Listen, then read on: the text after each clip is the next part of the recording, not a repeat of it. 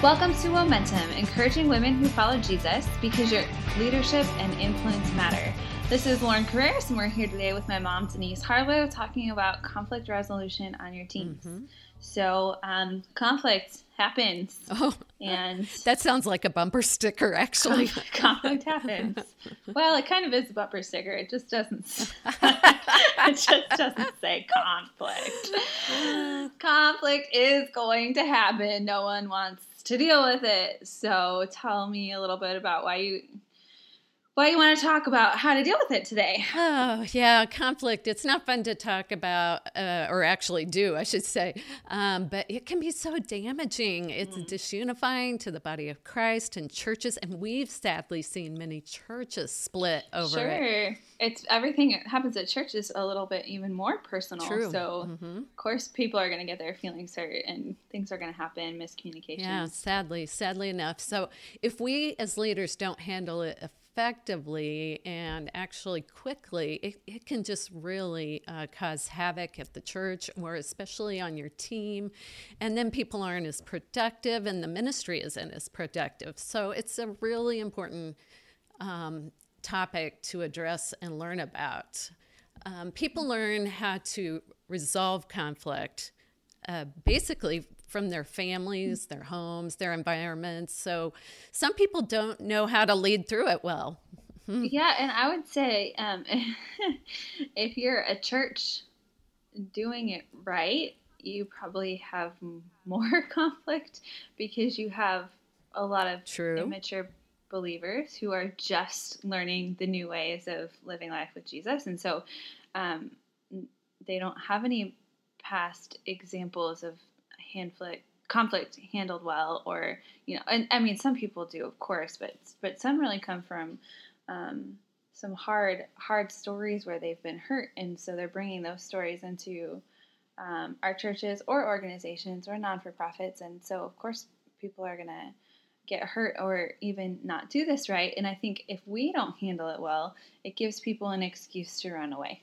Yeah absolutely. It's so important and um, it's it's important to handle it quickly, or your team's just going to go downhill from there. So, as most of you know, I'm a big believer in preventative measures uh, with everything, but especially with this conflict resolution.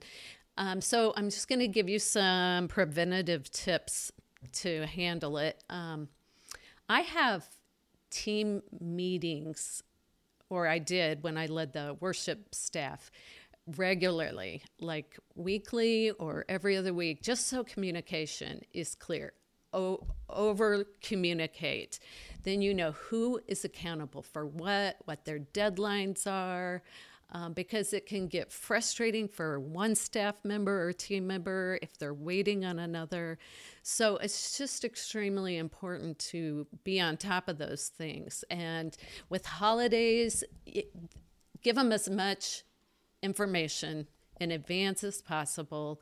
So if they need to get babysitting, they can. They have to communicate with their own team members, prepare whatever they have the chance to do that. I mean, that's not always possible, um, but you don't want them constantly scrambling. It just is not a good creative environment, church environment, and it can create a lot of bad feelings and conflict. So, um, I, those are a couple of really important tips to remember.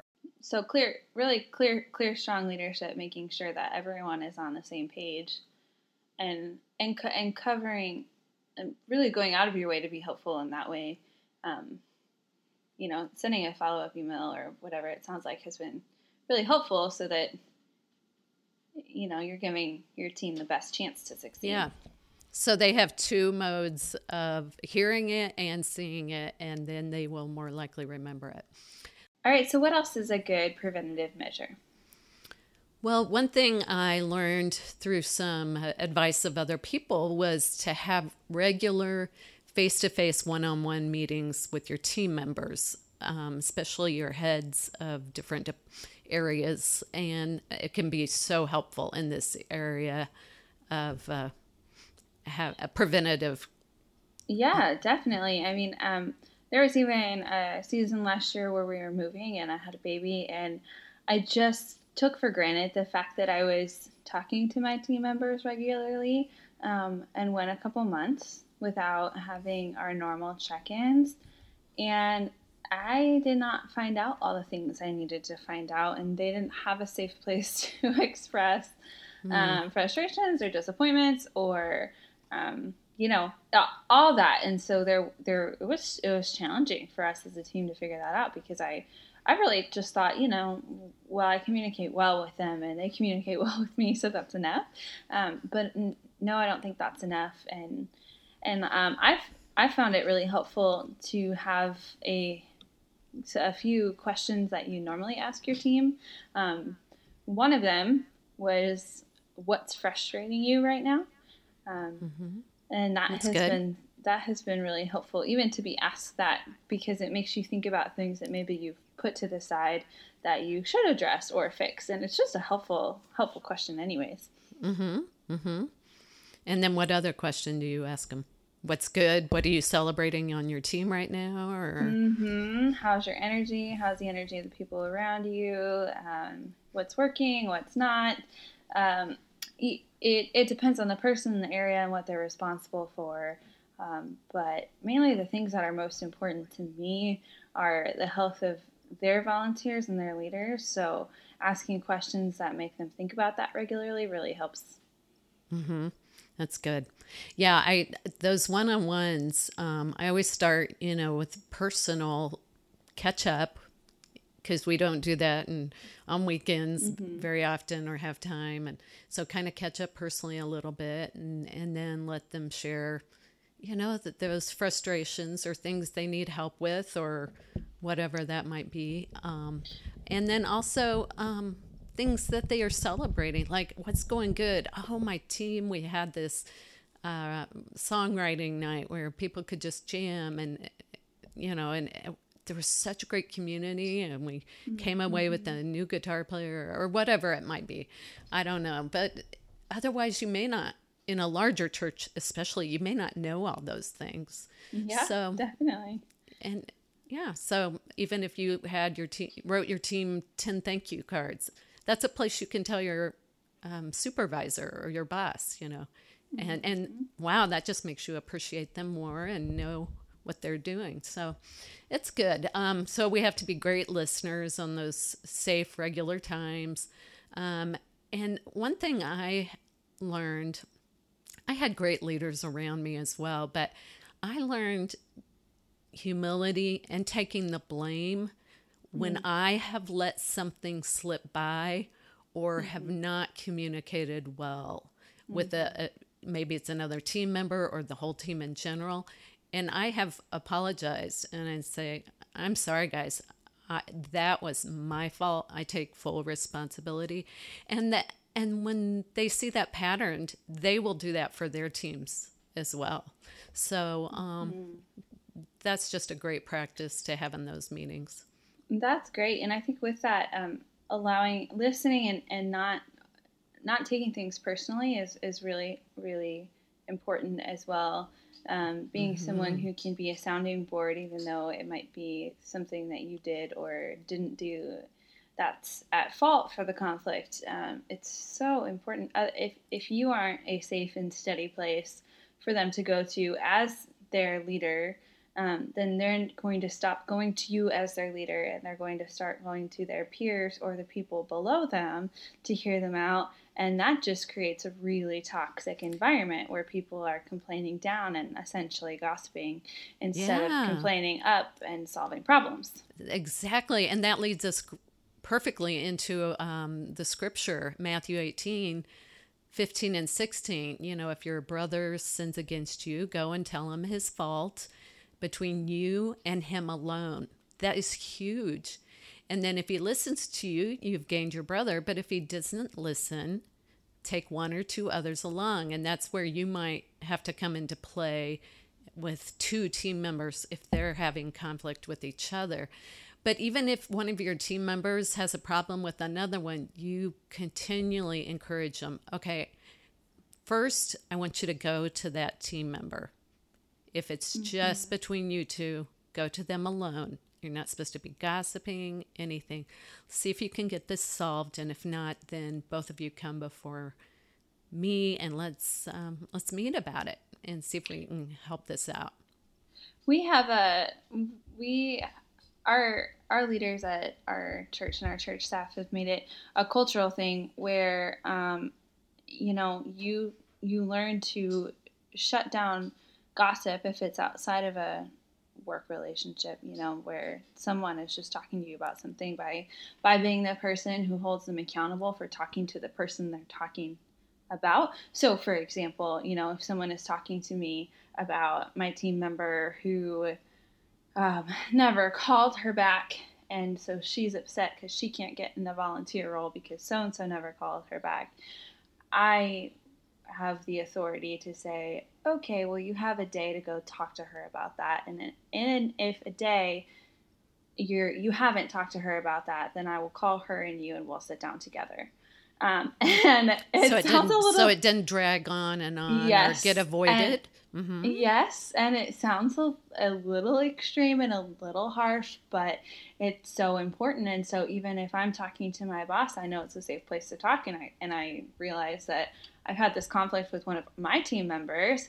He would very likely say, "All right, well, I want you to talk to them. Let me know when you've talked to them, or I want you to talk to them by the end of this week. Let me know."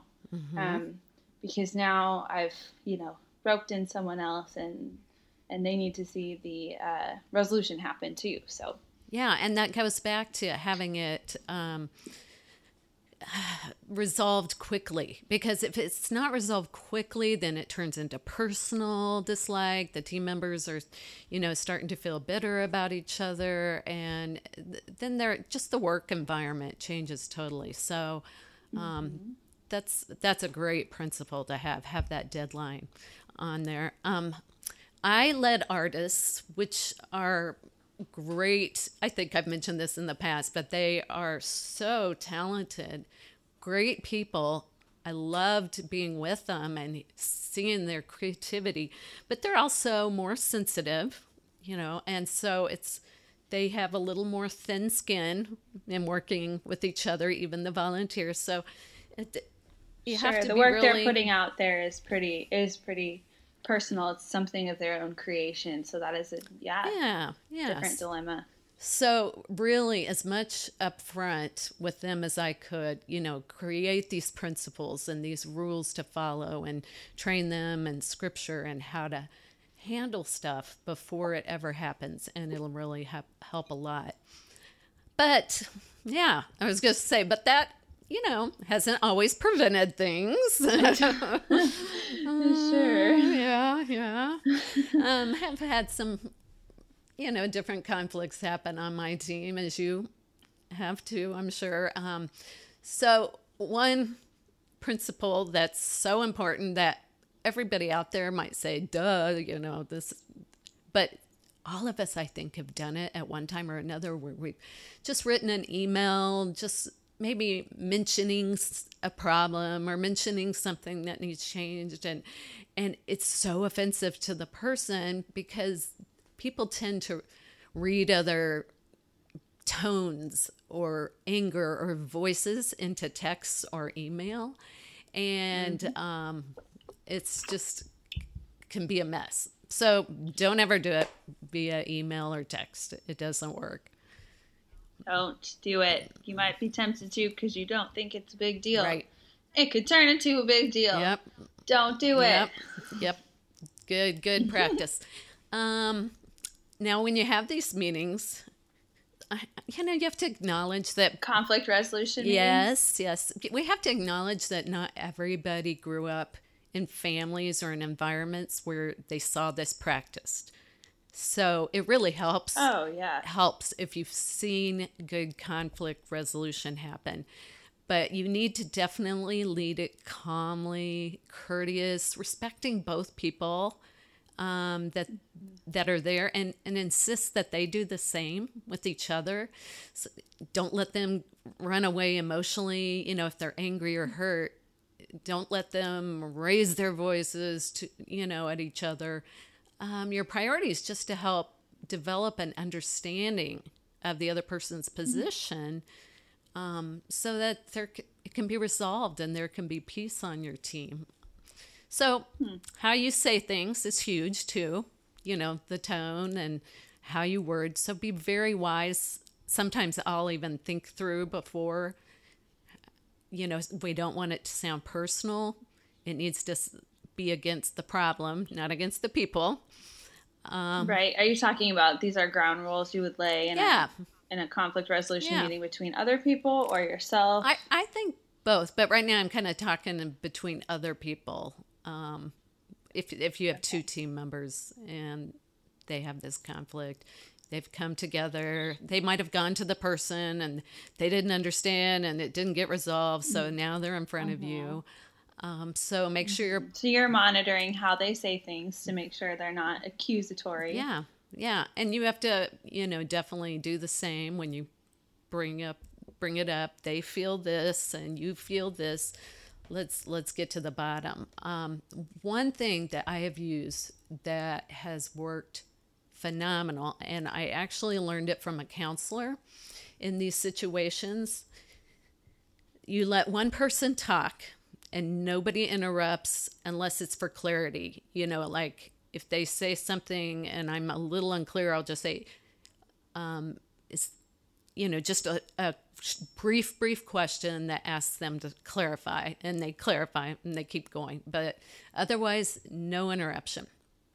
Then you ask the other person, the other party, to repeat back what the other person says, but they have to use the words, I understand that you feel this way because this happened to you, and this happened to you, and this happened to you.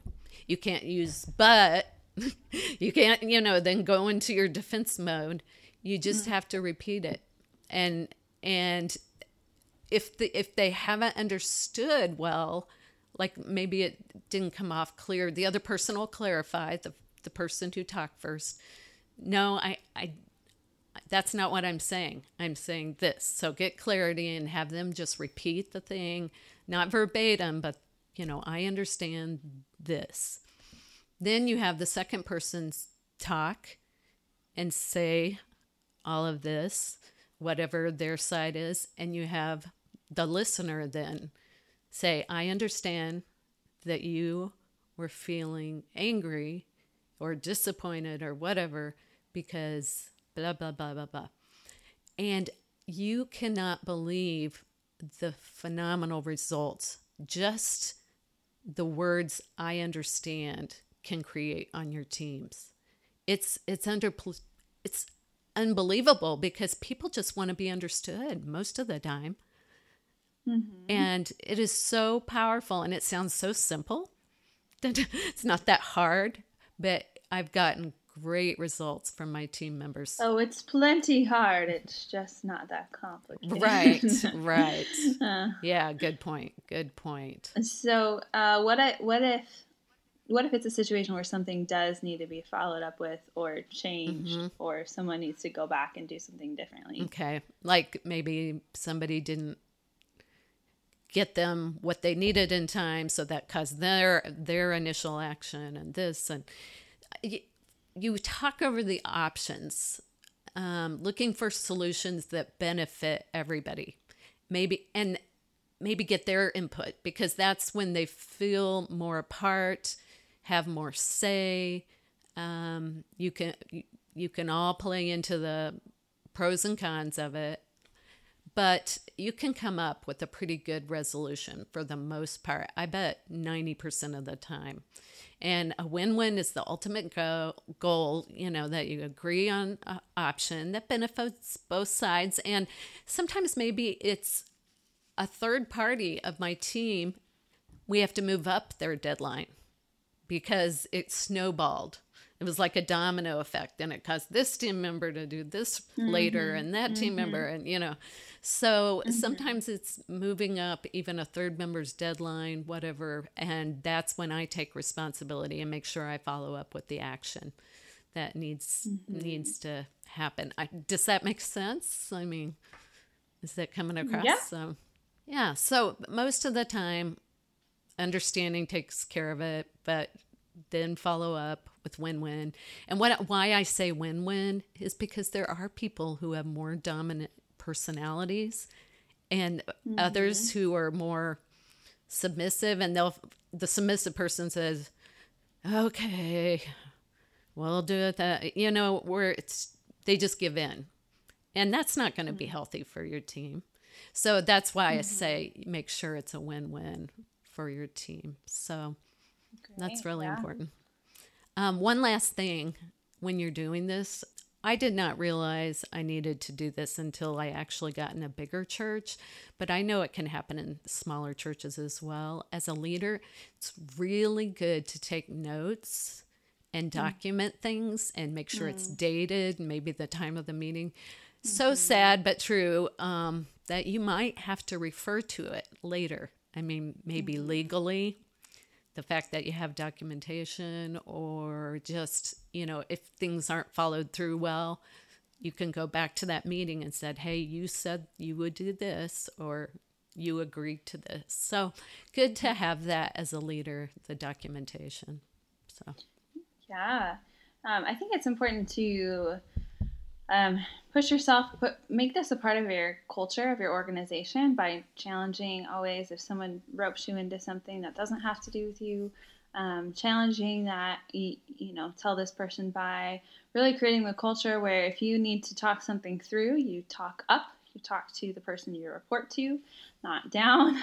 Mm-hmm. um, and and uh, you know make it make it such an important value that you go to the person quickly on your part practice forgiveness and um, mm.